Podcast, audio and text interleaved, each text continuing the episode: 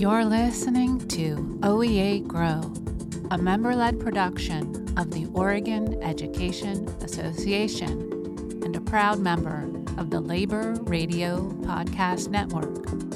OEA Grow is by members for members. Our next guest, our next speaker, former UTLA president. For those of you that don't know the acronym, that's United Teachers of Los Angeles. I, I almost forgot. Um, he is a, a, high school teacher from South LA. He currently works as a community schools coach at LA Unified, a, a position that was won through bargaining. He's also a practitioner in residence at the UC Berkeley Labor Center. Uh, for those of you that, that maybe aren't aware, so uh, UTLA has um, ha- has done some amazing things just in the last few years. He's been instrumental in transforming that union into a real fighting union. And in 2019, UTLA and its I think 30,000 or so members uh, went out on strike for about eight days, and uh, that was the first time in 30 years that they had gone out on strike, and they had some huge wins. So let's give it up for, to Alex Caputo Pearl.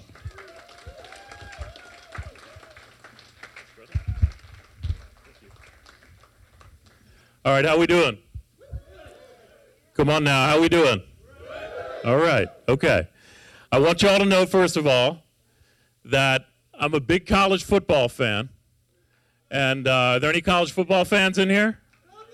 Okay, all right. I don't want to. I don't want to start something here, but um, my my family, my kids, and my wife for my birthday, they got me tickets to the Oregon Oregon State game uh, which is happening, what, November 21st or something, right? Okay, all right, all right. We're not going to get into that. We're not going to get into that. I'm, I'm, all I'm trying to do, we're not going to get into the Ducks versus the Beavs. All I'm trying to do is make sure that I get some credibility with an Oregon crowd. Okay? So I will be here for that game. Um, so uh, it's great to be here with, uh, with Joe and with all of you. Uh, with the, you should give a huge round of applause to your OEA leadership and staff for putting on a conference like this. So, the OEA leadership and staff, uh, great to be here with you all. Um, and obviously, I'm from Los Angeles. Um, and part of what we, I was in North Carolina last month, and part of what we need to understand is that we do have different contexts and different details uh, but we also have a lot of similarities. We've got a lot of similar needs in our schools, in our unions, and we can use similar tools to organize power and to organize to win. Okay? Um, so across, so these are some lessons from LA, but they are broadly applicable. Okay? Um, the I do want to recognize, of course, uh, the Portland Association of Teachers. Give it up for Portland.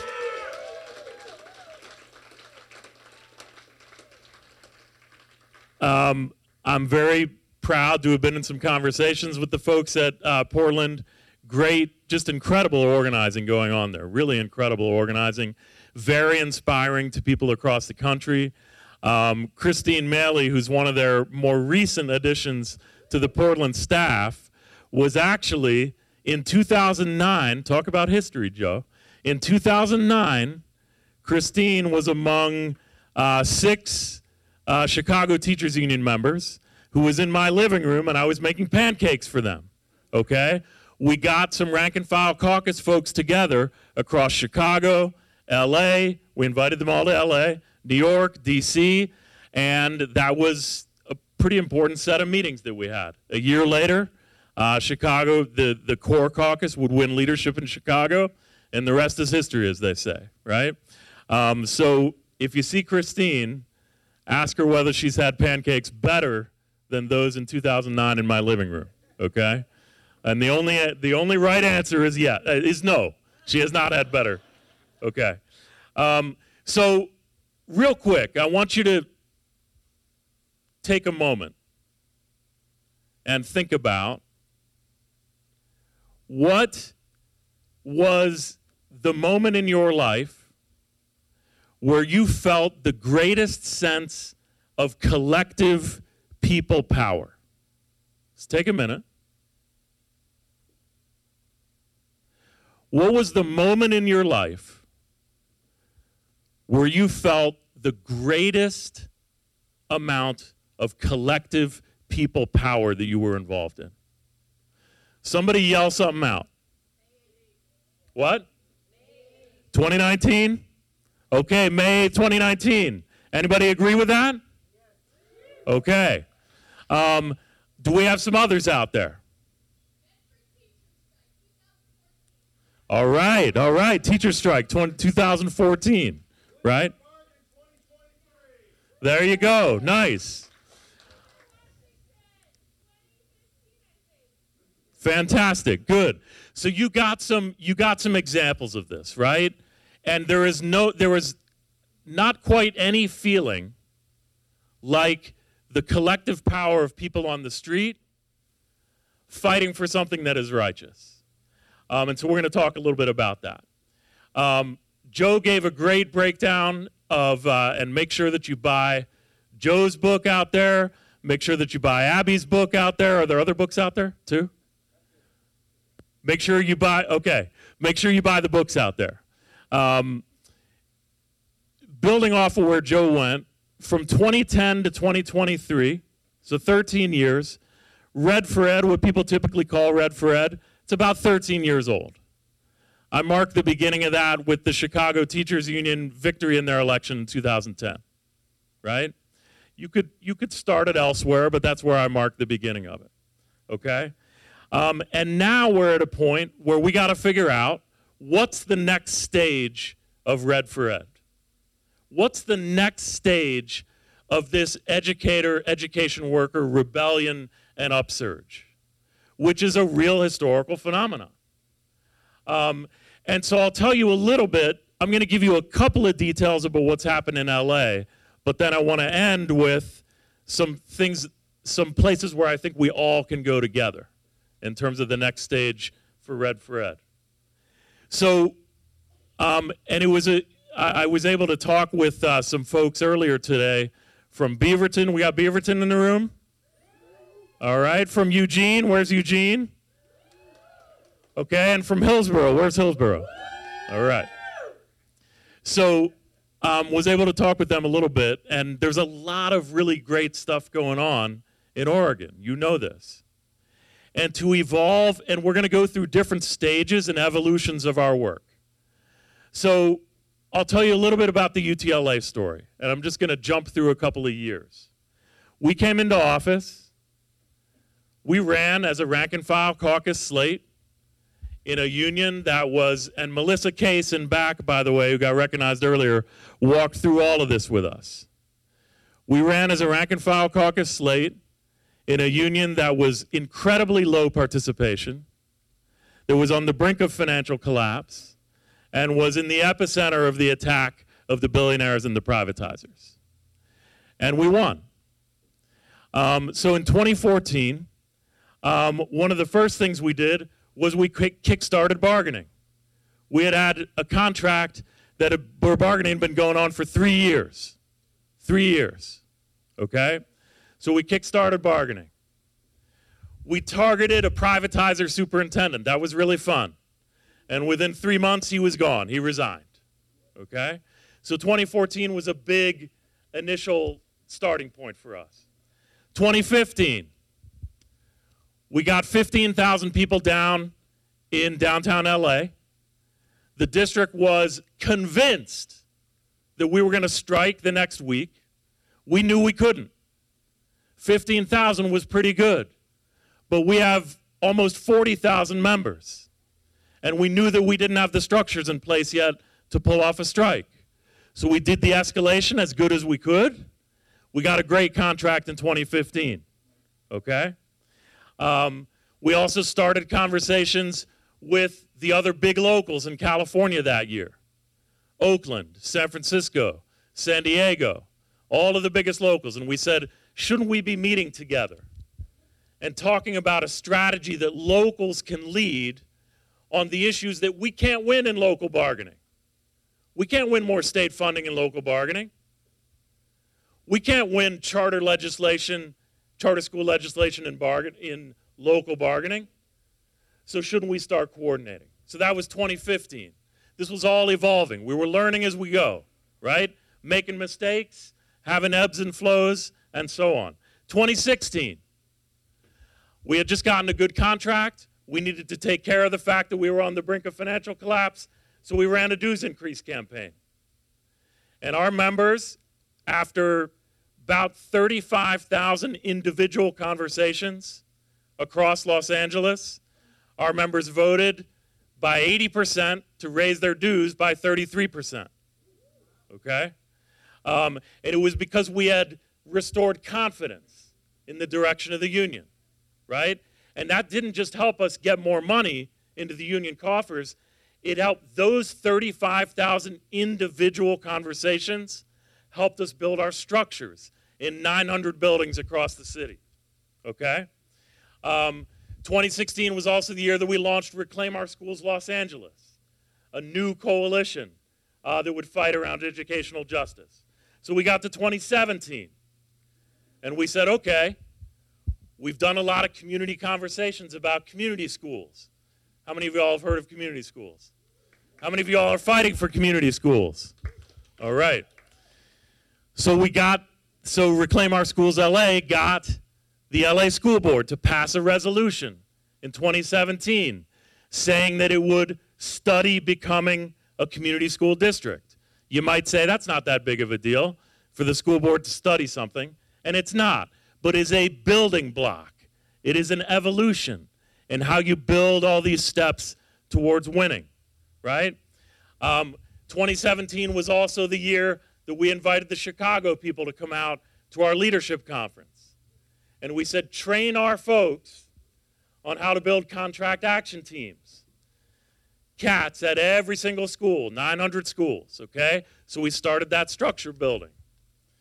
2018 was all escalation around our 2017 contract. It's all escalation.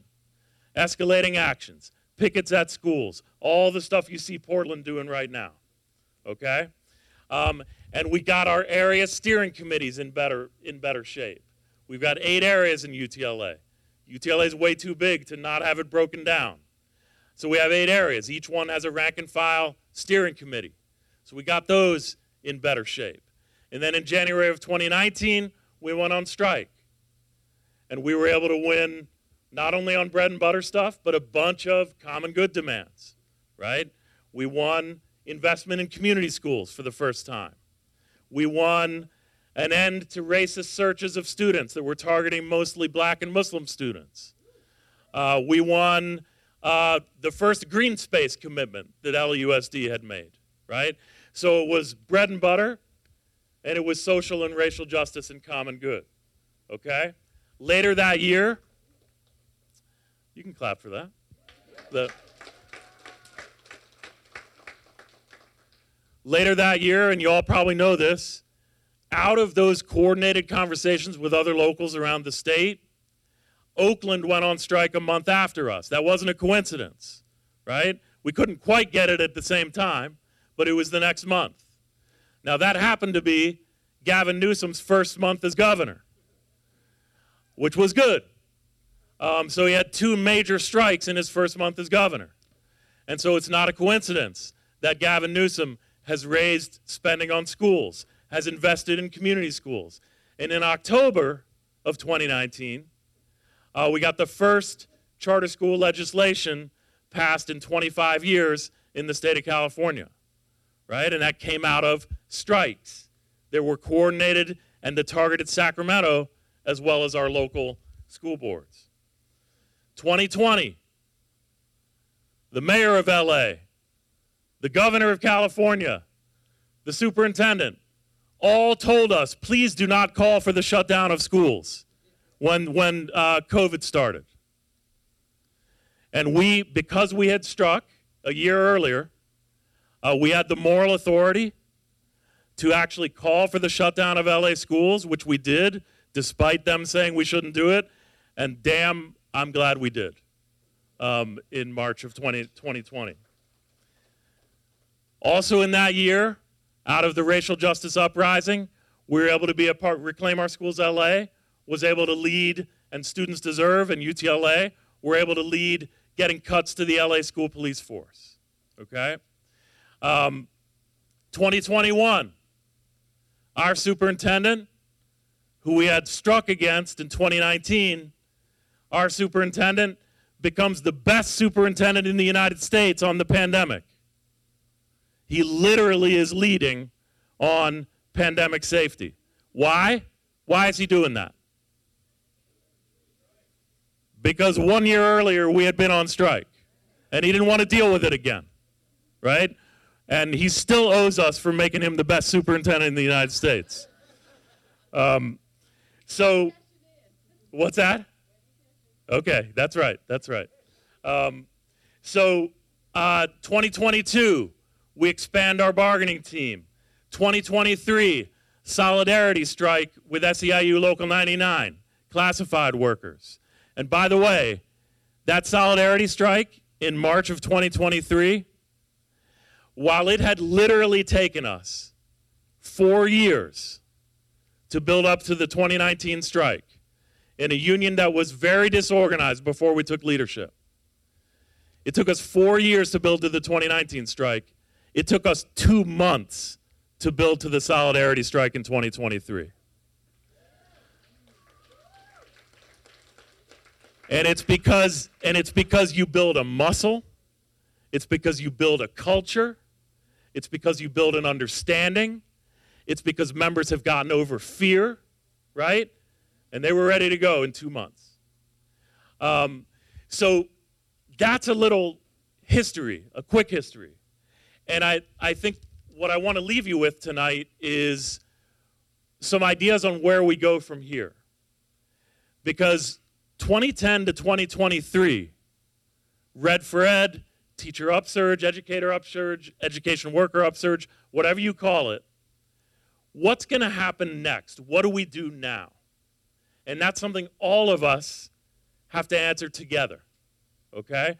What do we do to make sure? Because remember, the United States is famous for crushing movements, right? Serious backlash against the civil rights movement, the labor movement, as Joe talked about. Um, what are we going to do to make our power that we've built over the last 13 years durable power and power that is pushing to the next stage? Okay? And so I think there's five things we need to think about in terms of what our next steps are. And I see a lot of them already happening in your discussions here in Oregon. One, we need to really commit to building systems and structures in our unions to build our power, to broaden our involvement, and to broaden decision making. So, all the discussion of contract action teams and CATs, that's broadening involvement and building structure. All of the discussion of expanded bargaining teams, that's broadening involvement and building structure. Okay? In our case, with Reclaim Our Schools LA, we got a practice run in 2019. We got better at it in 2023 in our contract negotiations. We built a structure for how parents and youth and community come to the bargaining table with us and are part of every decision we make on the demands that they helped us shape. Okay? So that's the first one is building systems and structures for power, broadened involvement, and broadened decision making. Um, second, we need to create lasting organizational culture change. And this is difficult. This is difficult. Specific leaders, for whatever reason, for a moment in time, because they're charismatic, whatever the reason is, specific leaders can often make organizations move in a particular direction, right? But it is not one leader that ends up creating lasting organizational culture change that will actually be able to sustain over many leaderships, right? And in the NEA world, we have term limits. Term limits are good, but we got to make sure we have durable power and lasting organizational culture change. What do I mean by that? By the way, how do we get to lasting organizational culture change? Um, we get to it by doing stuff. We learn by doing, uh, by actually t- taking on a fight with the employer, trying to expand the bargaining team and learning from it. So we learn from doing, learning, campaigning, training, etc. That's how we create long lasting cultural change. From a service union to an organizing union, that where we are clear that elected leadership has a role, rank and file leadership has a role, staff has a role, right, in any sort of long lasting organizational cultural shift. Um, it takes trainings about the mechanics of organizing. I can't tell you how many trainings we had at UTLA every summer. We would do trainings on the mechanics of organizing. It doesn't sound sexy. Somebody, somebody thinks it does. Somebody thinks it sounds really sexy. That's great. The, the, where you are actually training folks on working their list of their coworkers, of assessing their coworkers on a one to five scale on where they are on an issue, right? So trainings uh, lead to that. And another key component of lasting organizational change um, that often people don't think about is ideological clarity about what the union is and what the union should be doing. We were relentless in UTLA about talking to people about hey, the union is our vehicle to build collective power to make the employer give us what we want. That is the union.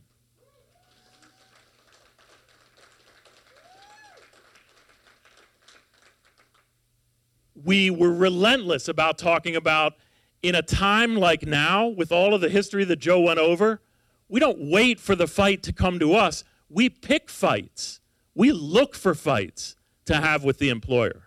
That shape, that is ideological clarity, right?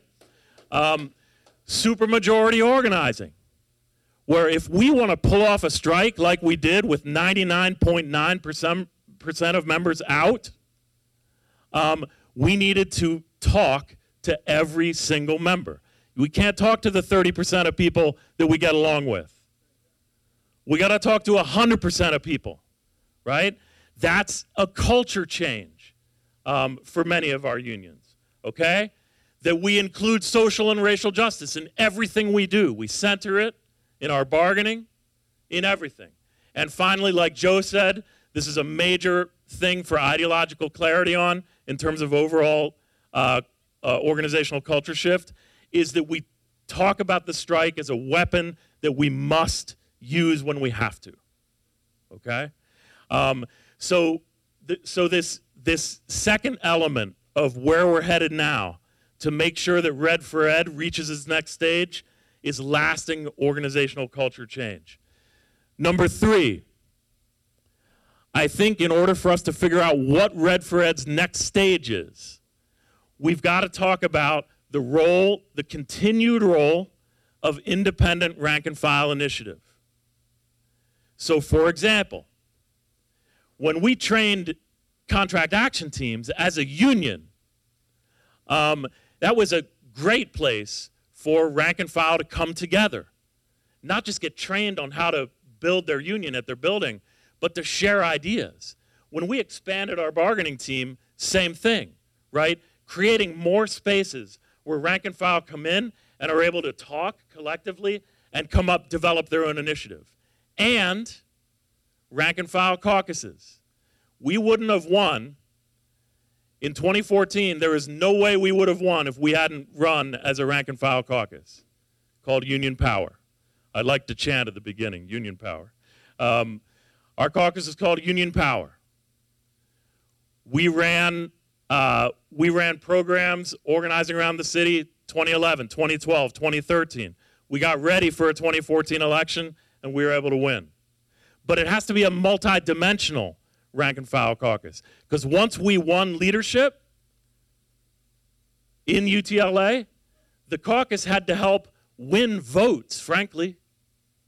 We needed to win votes at the board of directors to vote to prepare for a strike, to vote to shift towards organizing, right? So a multi-dimensional rank and file caucus that both helps win power and then helps move a progressive, militant, class struggle union uh, vision for the union. Fourth, in terms of uh, where Red for Ed is headed and what we need to do next, we have got to look at leveraging key compression points. This is our gravy. Contracts, key compression points. Elections, key compression points. Uh, we've got to look at how to leverage them, get out to as many people as possible during them, and use them to shape the ideological terrain as well as build our structures as a union. Um, and finally, fifth, in terms of where Red for Ed is headed, I think we need to look at how do we build power and expand resources on a new scale. And this is what I mean by that. Um, I told you about the dues increase. That was one way we expanded our resources at UTLA. But there's other things that got to happen with resources, folks. We've got to have our national unions, our state unions, our local unions investing more in organizing. Okay? Um, so it is about building more resources and it is about redirecting resources to organizing and building power. And then on the on the building power on a new scale, we've got to look at coordination across states. You have a beautiful opportunity in Oregon. You've got Portland about to go on strike. You've got other locals that are talking to each other through the pandemic, through other things. This is an incredible moment to coordinate work more, whether that's like, what was it, May 8th, 2019? Whether it's like May 8th, or whether it's like coordinated bargaining, or whatever it is. That, that's one of the ways that Red for is going to get to the next level, is looking at new ways to build power at a new scale. Because believe me, our adversaries, whether you're talking about right wing authoritarianism, whether you're talking about whatever the next repackaged neoliberalism is going to be that is driven by the billionaires, they are always looking at increasing their power over in, and scale, right? How they can influence an entire state, an entire country, the entire world. We got to think the same, okay? Um, so, I'm going to end with this. How many, I started teaching in 1990. How many of you were not born in 1990? Okay, all right. All right, I don't feel that old. It's not, it's not that many of you. So, so I'm going to end with this. 1991 was my second year of teaching. Compton Unified School District. Recession, right? Um, not much of a labor response when it comes to education workers, right? Um, 1996, 1997, 1998, we saw standardized testing on steroids. Who remembers that? Right? That was when a lot of those steroids around standardized testing started to come into that, right? 2002, 2003, 2004, No Child Left Behind, right? Taking standardized tests and connecting as many things as possible to them.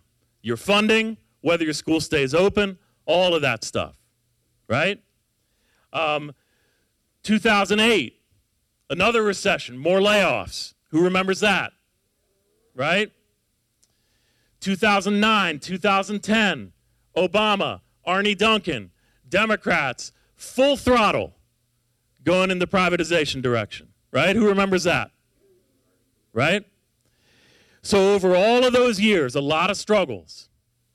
And then we reach this period 2010 to 2023. Red for Ed, Educator Rebellion, Teacher Upsurge, whatever you call it. And after those things in the 90s and the 2000s, it's pretty remarkable that we have 13 sustained years now of some pretty incredible organizing. And we got to figure out where it goes next. Our kids and our grandkids are going to ask us, hey, you were a teacher, right? What happened? There was like all those rebellions. If this stuff, if we don't take it to the next stage, they're going to say, what happened? Right? What happened after 2023? What happened after 2024? Right? We've got to take this to the next stage, looking at some of the elements that I brought up tonight. And I'm very, I'm very confident that here in Oregon, um, you all are going to be a huge, huge part of that. So this is what I want us to do.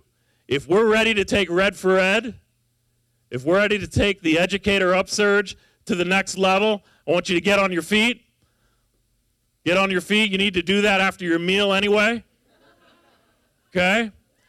And I see a lot of people who are ready to take it to the next level. And we are going to do a massive unity clap here in Newport, Oregon, that is going to be heard over there in Portland for our siblings in Portland who want and need our support, right? You with me? All right, ready? Here we go.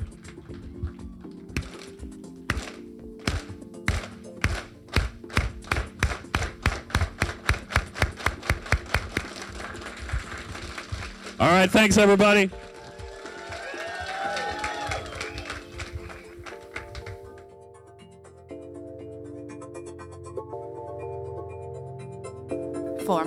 OEA professional learning opportunities, visit grow.oregoned.org.